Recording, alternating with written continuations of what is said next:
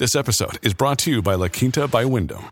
Your work can take you all over the place, like Texas. You've never been, but it's going to be great because you're staying at La Quinta by Wyndham. Their free bright side breakfast will give you energy for the day ahead. And after, you can unwind using their free high speed Wi Fi. Tonight, La Quinta. Tomorrow, you shine. Book your stay today at lq.com. Another day is here, and you're ready for it. What to wear? Check. Breakfast, lunch, and dinner? Check. Planning for what's next and how to save for it? That's where Bank of America can help. For your financial to-dos, Bank of America has experts ready to help get you closer to your goals. Get started at one of our local financial centers or 24-7 in our mobile banking app. Find a location near you at bankofamerica.com slash talk to us. What would you like the power to do? Mobile banking requires downloading the app and is only available for select devices. Message and data rates may apply. Bank of America and a member FDIC. Hello and welcome to How to Money, a financial education podcast for young Australians aimed at opening up the conversation around money. In each episode, your host, Kate Campbell, brings in a variety of guests to explore everything from buying shares to starting your own business, all with the aim of kickstarting your personal finance journey. Just a quick reminder that everything we cover in this podcast is for financial education purposes only, and we are not giving you any advice. If you do want advice, please seek the help of a qualified and competent professional and do some research. Remember, it's your money, so take control. Hi, David. Thank you so much for joining me on the How to Money podcast today. Thanks, Kate. Thanks for the invitation. Happy to be here. Now, you're the first time we've had a actual lawyer on the show, so it's pretty exciting and we're talking about wills and estates today, which is not everyone's favorite topic, but it's certainly an important one. And before we get started, David, it would be great if you could just sort of explain a little bit more about what you do and what your role is at State Trustees. Oh, that's fine. Yes, Kate. My title is Senior Advisor with uh, State Trustees, and basically it means providing the uh, technical and legal support in relation to a state administration. People don't actually um, know a lot about trustee companies. They've heard the term, they don't always know, but Trustee companies will be in each individual state. They're often referred to as the public trustee in some of the other states, and they fulfill a quite a role, uh, a range of functions. One of the things they do is they they manage the affairs, the financial affairs of people who can't manage their own monies, which is a very sort of important and responsible role. Um, we manage a lot of trusts, and uh, there's lots of different sorts of trusts, whether it's sort of minors' trusts or from uh, WorkCover superannuation or charitable trusts or even the government providing funds for a particular purpose and we hold those funds and distribute them. And of course, trusts arising from estates. So um, we write lots of wills and powers of attorney, and of course, we um, manage deceased estates, and that's sort of my area where I'm involved. And really, a trustee company becomes involved with estates in, uh, again, a variety of different ways people can appoint a trustee company, like state trustees, in their will uh, to be the executor of the estate, or someone who is able to otherwise manage an estate may authorise state trustees to act on their behalf. But importantly, we, are actually the default administrator for the state of Victoria. And again, the public trustee companies in the different states will be in the same role for their states. And that means when there's no one else who's ready, willing, or able to uh, administer an estate, we step in and we take over that function. And you might say, well, why would that um, ever happen? Well, sometimes you can't find the executor, or the executor doesn't want to act or can't act, maybe incapable because they've lost capacity or something of that nature. So it's actually quite often that state trustees gets involved and as a result of that, we get a uh, referrals from a variety of sources, things like the coroner's courts or hospitals or retirement villages, those sorts of places. Um, when they can't find the person who administers the estate, the trustee company will come in. And also um, with courts, um, if there are issues, because it's complex or there's dispute or delay or whatever else, and they need someone to come in and administer the estate, they'll look at someone like um, state trustees. So that's the area which I'm involved in. My particular day to day role is I will look at all of the new estates and look at the documentation, the wills, and consider the assets and the uh, beneficiaries and try and identify any legal or risk issues and um, try and assist in the allocation. And in an ongoing way, I'll I'll sort of um, have a hand in um, managing the more complex estates. So uh, it keeps me busy.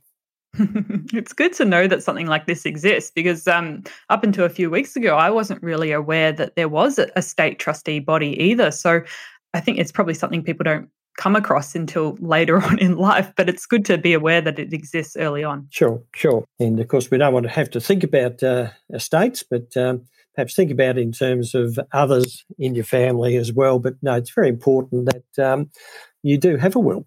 I mean, it's, mm. um, you know, and basically the reason you have a will is so you can determine where your assets are going to go if something was ever to happen to you. And, um, you know, you have some degree of control over what's going to happen. But it's actually more than that. People just think it's just in terms of, of your assets, but it's actually an opportunity to do things like to express wishes, things that are pretty important to you end of life wishes are important. You know, people have views about whether they want to be buried or cremated or where ashes are scattered or whatever it might be, or non religious, doesn't matter, but you get your opportunity to express that view. It might be for um, uh, young people who have young children and they can express a view as to who they would want to be the guardian of their child if mm. both parents happen to pass away. That's that that chance. Things like pets, it's you know very important to people. What might happen to my pets if I go? Who's going to look after them? Or is there a charitable organisation like an RSPCA in Victoria who will um, be able to look after them under their bequest program? You get to do those sorts of things. But also, more importantly, or just as importantly, you get to select who's going to manage your estate. And we'll talk about that a little bit later because that's a, a pretty important consideration. But with a will, you can be creative. You can actually do things. I can gift specific items. I can mm. give amounts of money called legacies. I can do things like give money to a charity or to an organization. I can establish trusts. It's you can be creative. These are the sorts of things that you can't do if you actually don't have a will yourself. Mm. You don't have a will, you're said to have died intestate. And that's uh, basically, you know, the laws of intestacy is basically set out by legislation. And what that does is that's just, it's, you know, it, it, it's a formula. It's going to tell you how your assets will be divided and you'll have no say in it and no discretion. Now, whilst the various states may differ, we're generally the same. We don't have a uniform legislation throughout Australia at the moment, which is regrettable, but um, we're moving towards it. But essentially, there's an order that's set out which will, you know, your property will pass to a partner.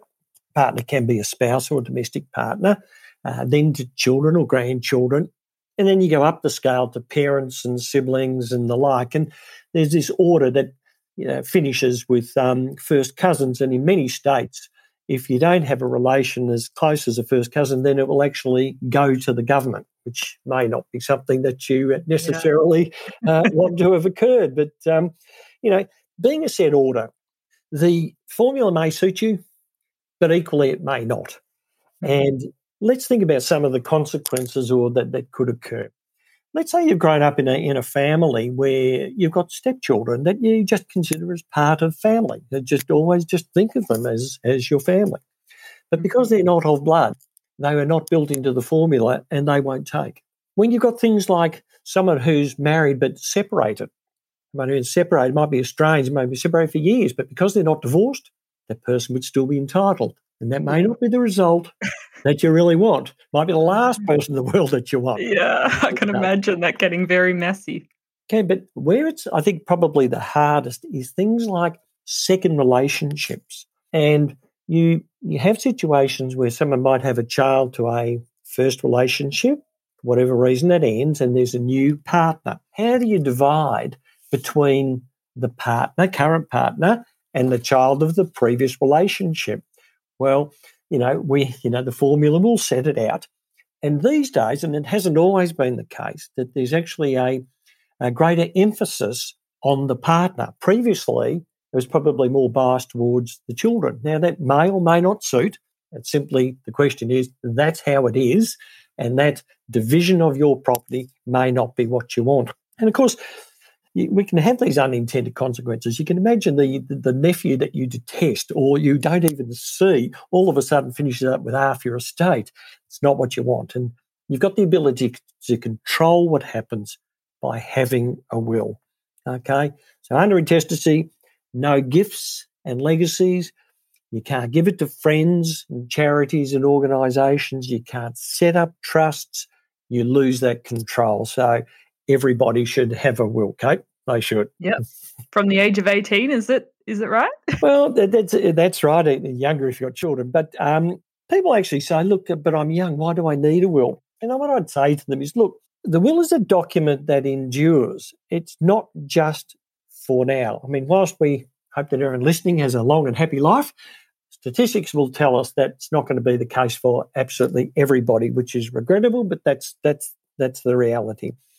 You make a will now, there's no end date unless you revoke it or unless there's certain circumstances which we can talk about. But basically, it's there and it continues.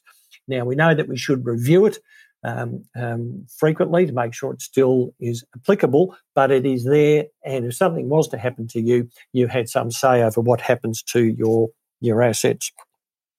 I'd also say that people Kate, who are listening to this podcast are people who are interested in their finances. And, you know, they're, they're people who, you know, okay, they're likely to be working or creating their own businesses. Or even if they're students, they're at least thinking about it and trying to think and plan for their future. And this is part of your asset planning. This is part of protection. This is part of providing for people that you have a responsibility for or you want to provide for, this is your opportunity to do it so you can become involved at an early time. But I'd also be a bit surprised if they didn't have any assets at all, even if they're doing casual work and the like. These days, not just your wages, but superannuation. It's becoming a, a larger you know, resource or asset. And very often, in addition to your contributions, there's a a, a, death benefit component, and that can be in certain circumstances quite significant. So it might be an asset there that you're not quite realizing. But like I mean, most people have a bank account, might be modest, but you might have a car, you might have your your Maton guitar, your your collectible, your Ash Barty signed racket that's now worth zillions. Um, That'd um, be nice. Yeah, but but but also there might be things that are quite important to you, like if you your grandfather's war medals or something like that, something that you want to remain in the family or deal with in a particular way, that could be important to you. Your assets, assets might be modest now. Doesn't mean they're always going to be. And at least you've got a will. And if you want to change, if your circumstances change, then you can change your will, but you should have a will as a starting point.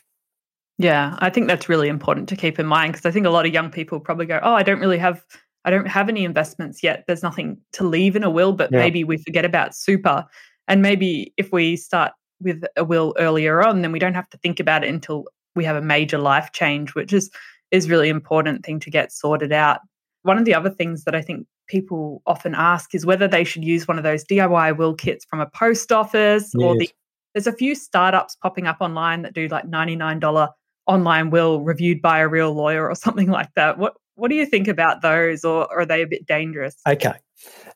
There is a place for will kits and online wills. State trustees, in fact, have the will kits that you've probably seen in the post office. We have the online interactive um, wills at the moment that you can do online, mm. but there are reservations. You need to understand and read the directions so you know what you're doing. They are designed for basic, straightforward estates. And there are a lot of basic, straightforward estates. And so, you know, I don't want to be dismissive of them, but it really is for, you know, I want to leave these items to A, B, and C. I want to leave the rest of my estate to D. And if D it doesn't survive me for 30 days, then I'll give it to E. Those sorts of um, estates where it's basic and straightforward, then it might be uh, fine if you're confident of um, reading and following instructions. But in many cases, you really do need, and you're far better off getting professional advice and going to a solicitor or a trustee company to do your will. So I would not recommend it where you've got things like complicated assets, particularly if it was sort of investment assets and there are tax implications.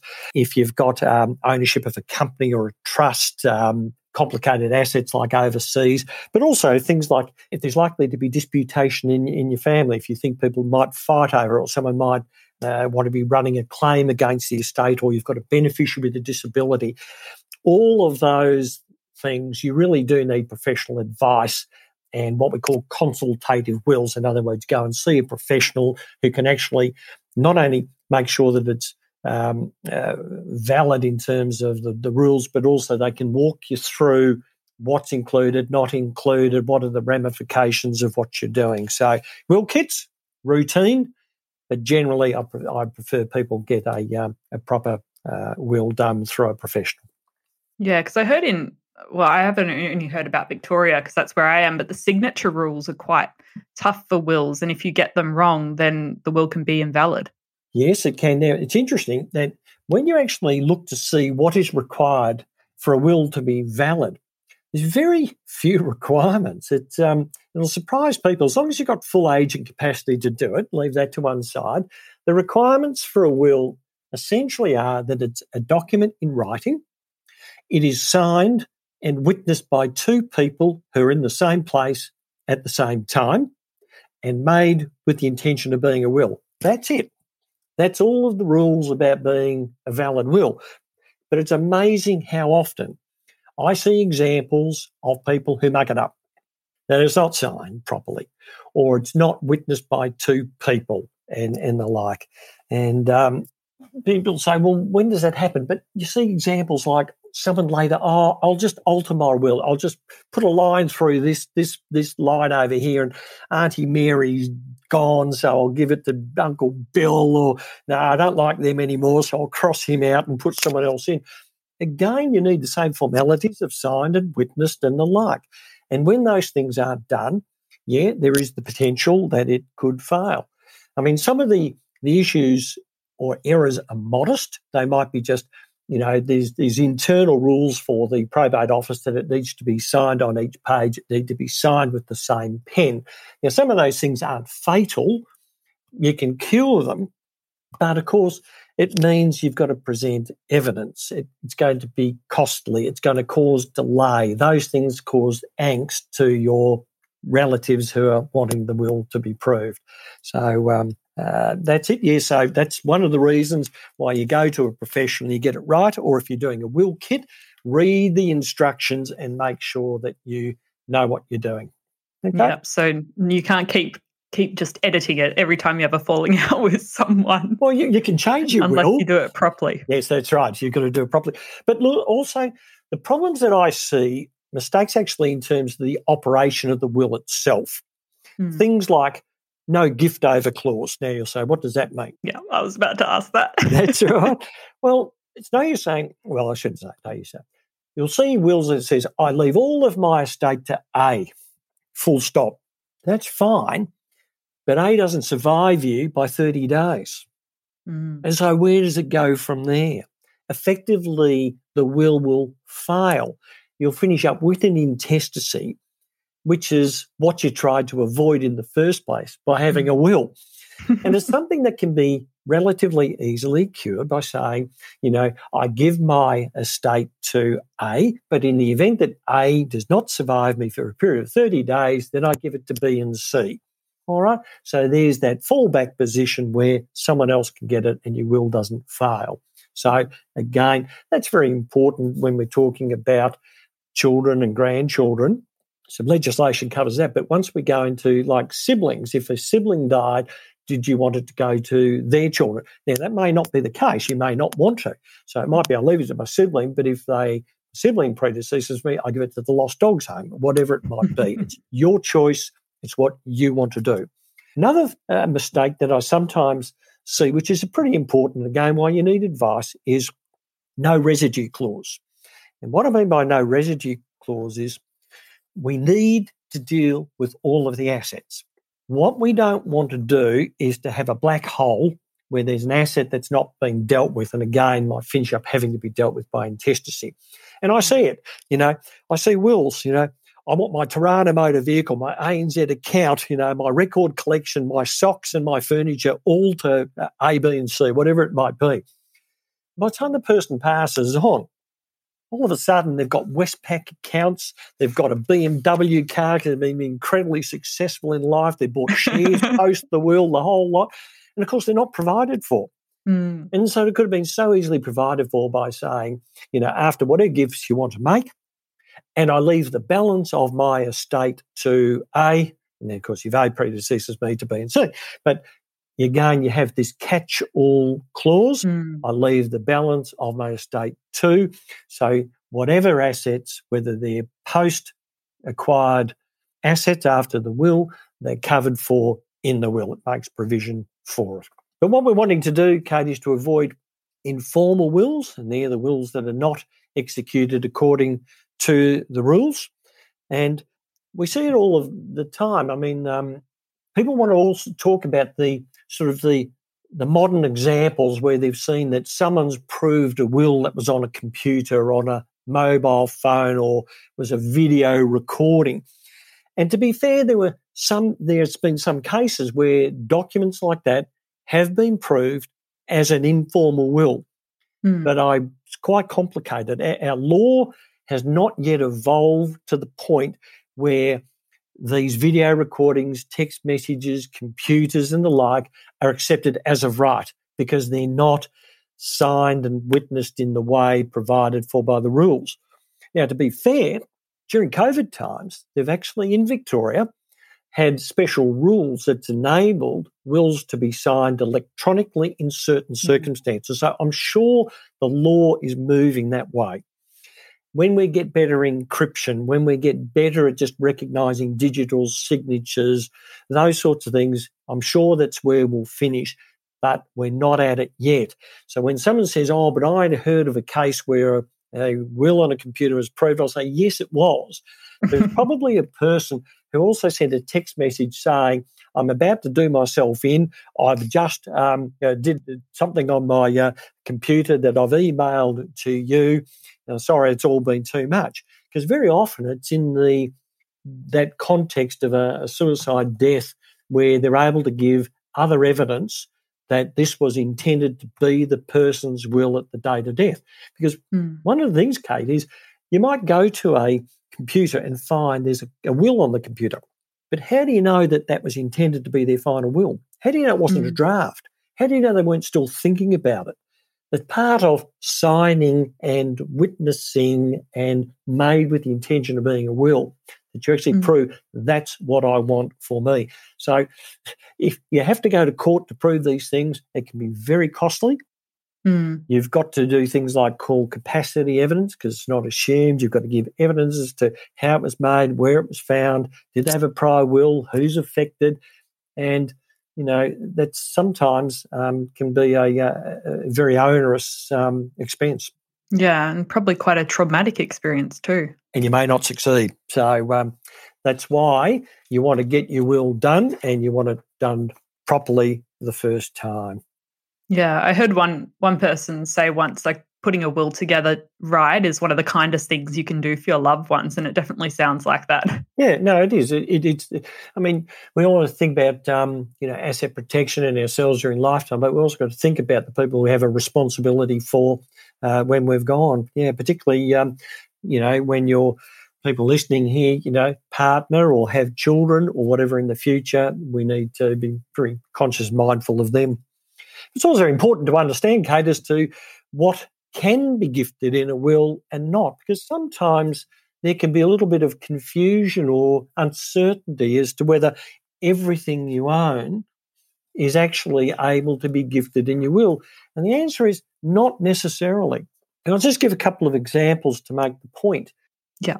It's important, I think, that people understand how property is owned particularly real property, you know, uh, houses, land, whatever else.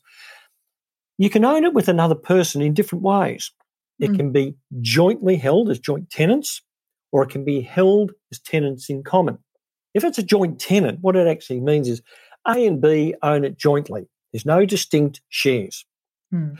When something happens to A, it automatically passes in ownership to B. Mm. It doesn't become part of your estate. You can't gift it. It's already oh. gone to be. All right. Wow. So it's not in your in your estate.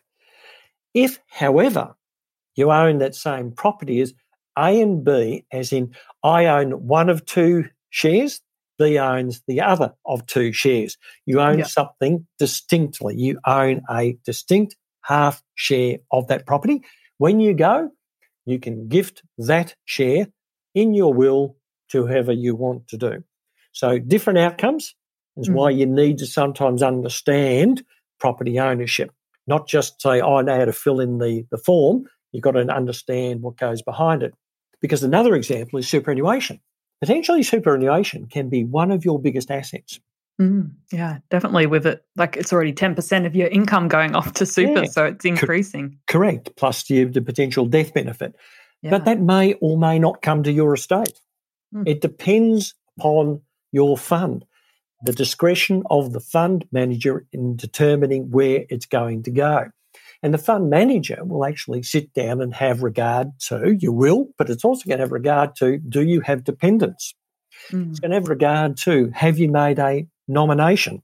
You can do binding nominations or non binding nominations, which the trustee of the fund will have regard to and it may or may not come to your estate. So when you're doing a will, you're also thinking about your total asset planning and thinking about things that may or may not come to the estate. Another one is these days, people own property in other jurisdictions, not just mm. in the state in which you live or not just in the country in which you live. Mm. And it's all very well to have a will that says this will is to apply to all of my assets throughout the world. If you go to Guatemala and they say, I don't care if you've got a will, we don't recognize it here. Mm. Because lots of places have their own rules and don't have the same concept of wills that we do. And we're not talking about remote places. We're talking about a lot of Europe or Eastern Europe. We're talking about a lot of, say, Africa, some of the Asian nations.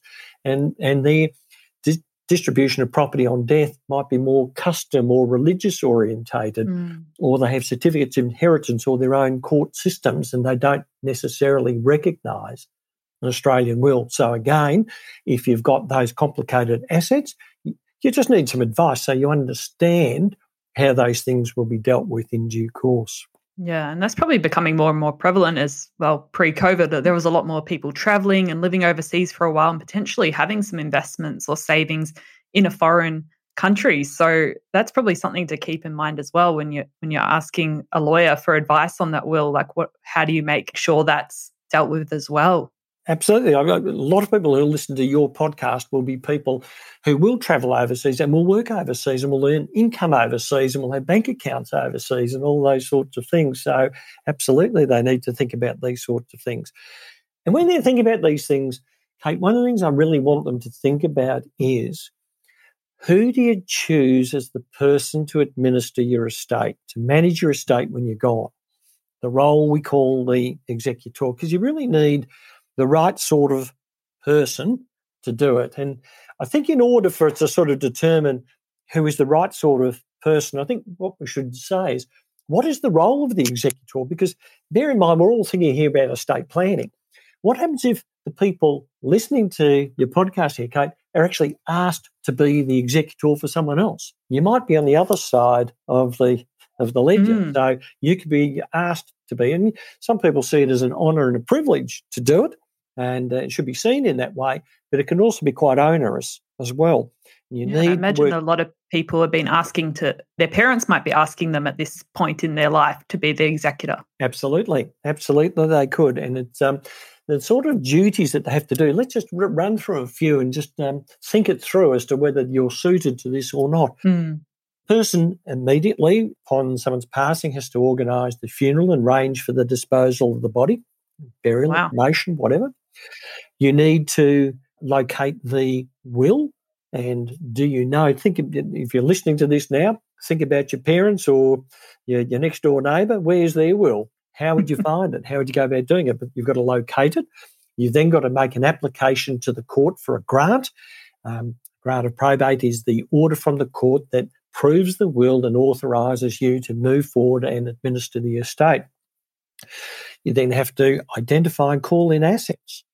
If it's your next door neighbour who's just appointed you, what do you know about their assets? You've got to find out what their debts and obligations are because you've got to pay those things. You'll have to do taxation returns.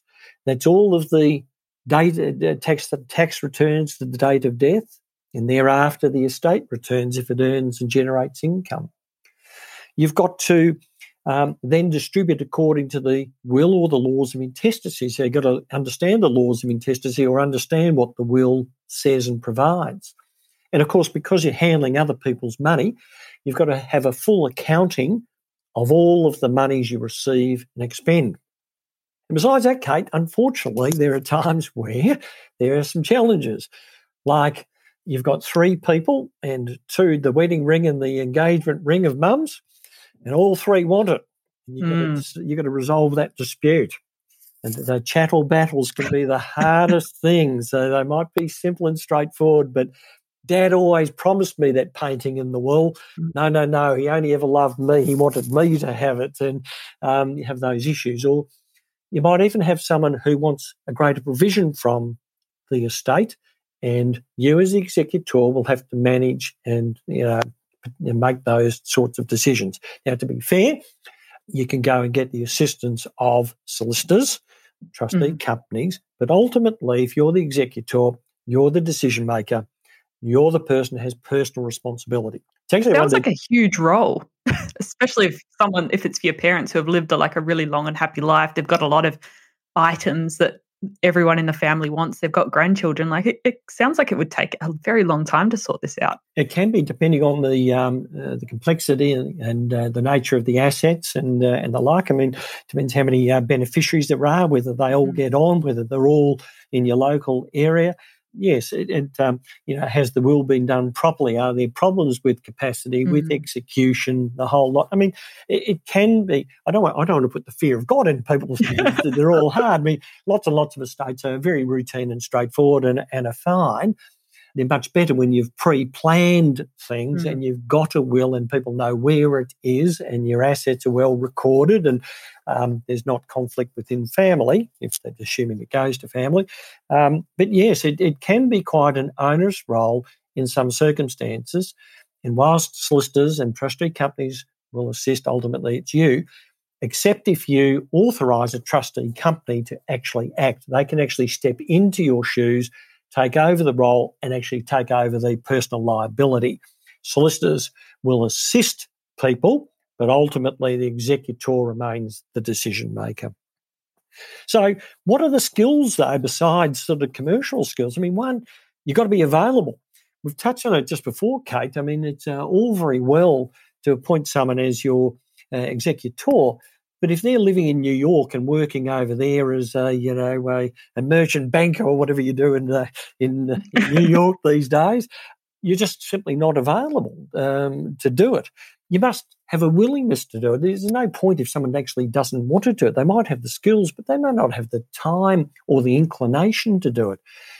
Very often, also, what I see is you know older people, so I'm thinking your parents and grandparents, whatever else, um, they've got a will where you know uh, they're 93 when they go, and their partner is 97. And I can promise you, at 97, they don't want to be uh, administering estates. so, availability, willingness, and then coming down to the ability, which will depend upon the nature of your assets and issues of conflict. You know, again, investment properties and tax and CGT and land tax and you know, overseas assets really is quite challenging. So it would have to be someone who's skilled in those sorts of things. And also someone who's willing or has the ability to deal with disputation. Unfortunately, it, we don't say it happens all of the time, but there's enough examples of disputation that, you know, it's not for everybody. And you've got to sometimes make um, judgment calls. Yeah, I can imagine if you had high levels of conflict within children or something like that, sometimes a third party or someone independent like a trustee could be more helpful there. It's one of the reasons that we're often appointed because of, you know, either because there's the potential for conflict, which I hope doesn't happen, but they mm. recognise mm. it might happen, but also it's the, you know, putting a, a, child or a, you know under pressure to have to make decisions or to involve themselves in commercial areas that they're not familiar with. So, you know, trustee companies are, are familiar with doing it. Yeah. Yeah, and this might change as your circumstances change as well. You might have you might not want to appoint your 15 year old, but maybe 10 years later they're 25, they know a little bit more about investments and the properties and stuff. They might you might decide to change your will and appoint a different executor. Very important what you've just said. It's one thing to have a will, it's also very important to consider changes um, you know, you should review your will periodically both because your circumstances change and there's a whole reason. I mean, relationships change. You might have new partners, you might have children. As you say, you know, people might have passed away. Think about your assets. I mean, you know, you might have very few assets at the start, but ultimately, you know, you accumulate um, a house and a share portfolio or investment properties or whatever else. Change your lifestyle when you start working, or if you move states or countries, or you know, different sorts of career changes that might also affect what you're doing. So, um, relationships, assets, just general circumstances should make you reflect upon your will and to see if it's still appropriate and current. And one of those important things, as you've identified, is the choice of the executor. Mm, yeah, absolutely. But there are some circumstances, Kate, also that are changed. Well, there's a legislative impact if there's a change in your life. And what I'm referring to there is I'll give examples of marriage and divorce.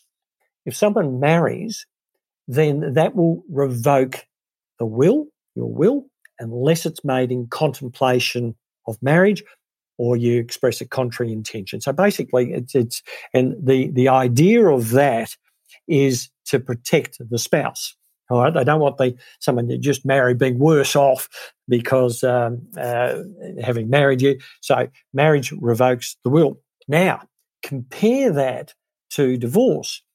If you were married and divorced, the will remains valid.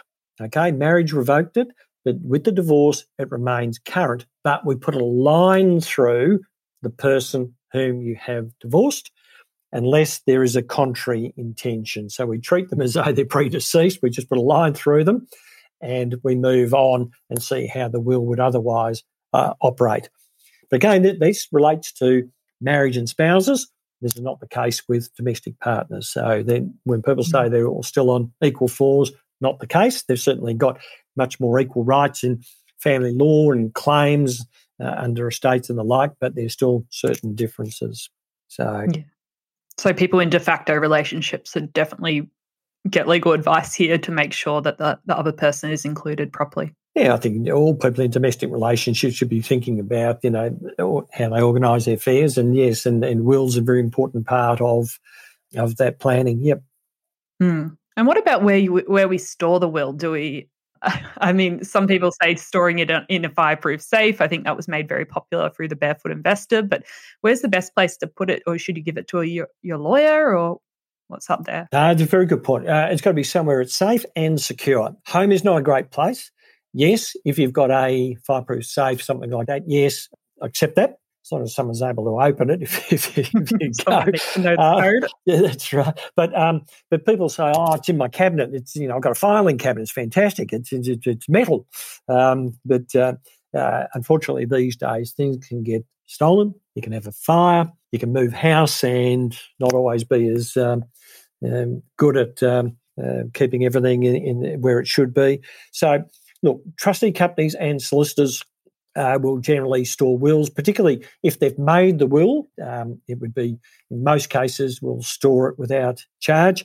Um, there are some firms that just don't want to store wills, but I'm sure they'll have some other arrangement with another firm that will.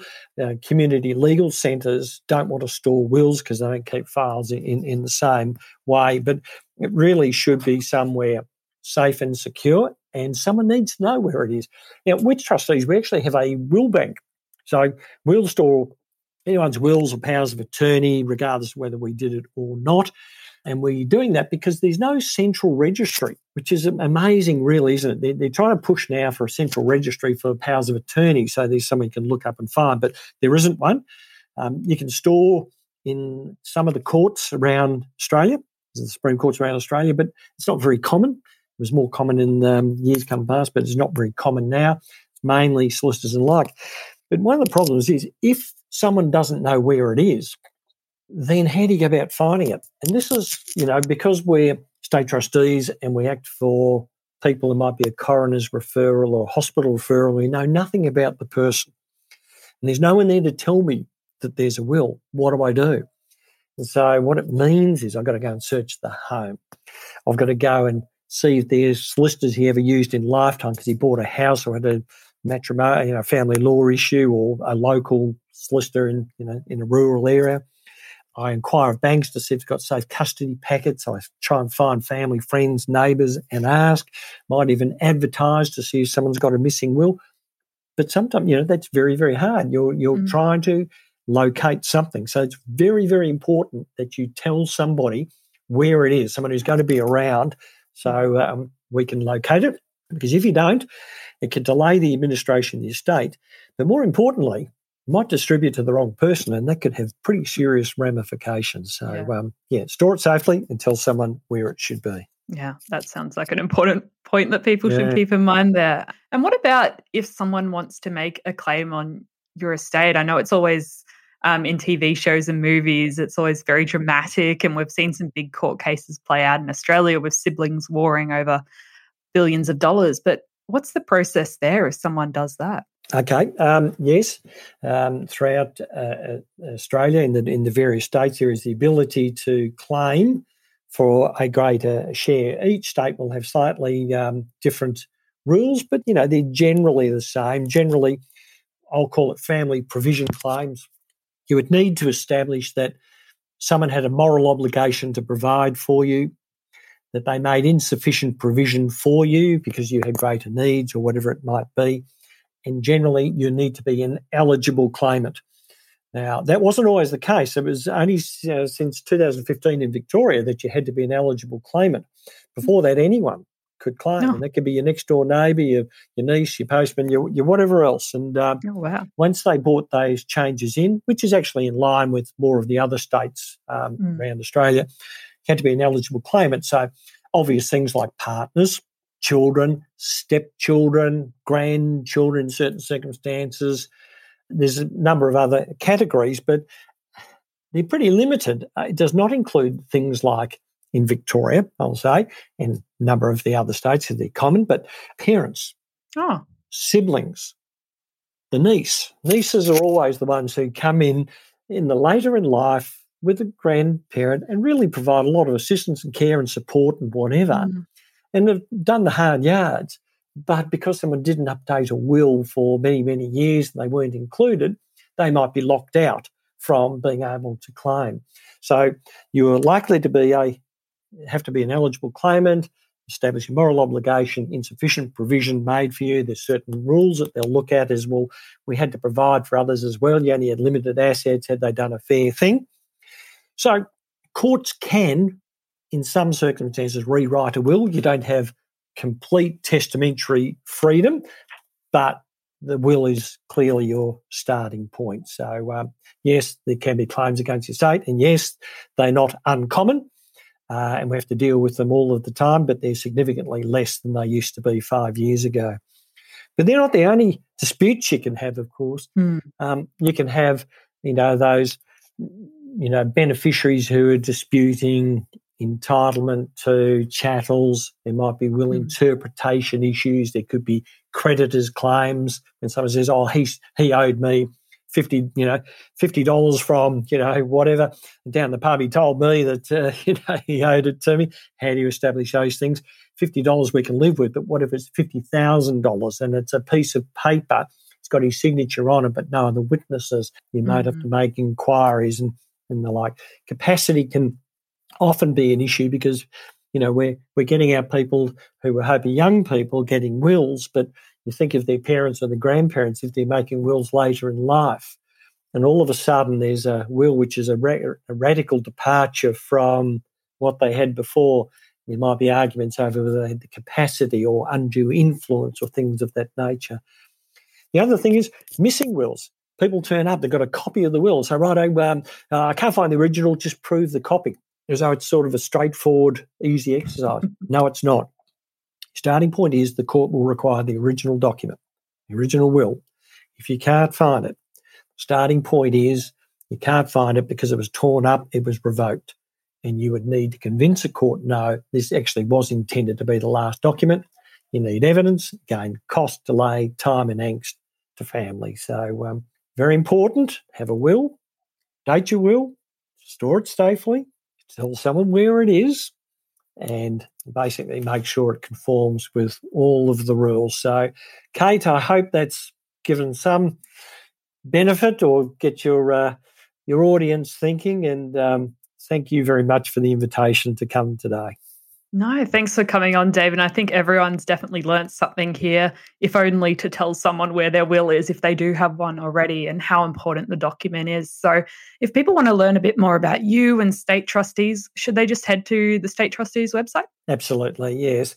Statetrustees.com.au, you'll get it on there and, and the websites. And for people listening in other states, there will be public trustees in all of the different states and they'll serve the, the same function. Also, solicitors do wills and are very uh, uh, competent. Uh, most of them are pretty competent, but check with your law institute. Well, what you should check with your law institute because they'll have a free service which will say, here are the people in your area who act in this area of law. And generally, as in Victoria, they'll see you for a you know consultation for half an hour. Your first consultation, half an hour for free, and you can decide whether that suits you or not. Perfect. Sounds like a good plan. Well, David, thank you so much again for coming on today. Thanks, Kate. Thank you for listening to this episode of the How to Money podcast. If you enjoyed this, please leave us a review on Apple Podcasts and send any questions our way via www.howtomoney.online. You can also catch us on Twitter and Instagram at HowToMoneyAUS, and we'd love to hear from you. You've been listening to the How to Money podcast.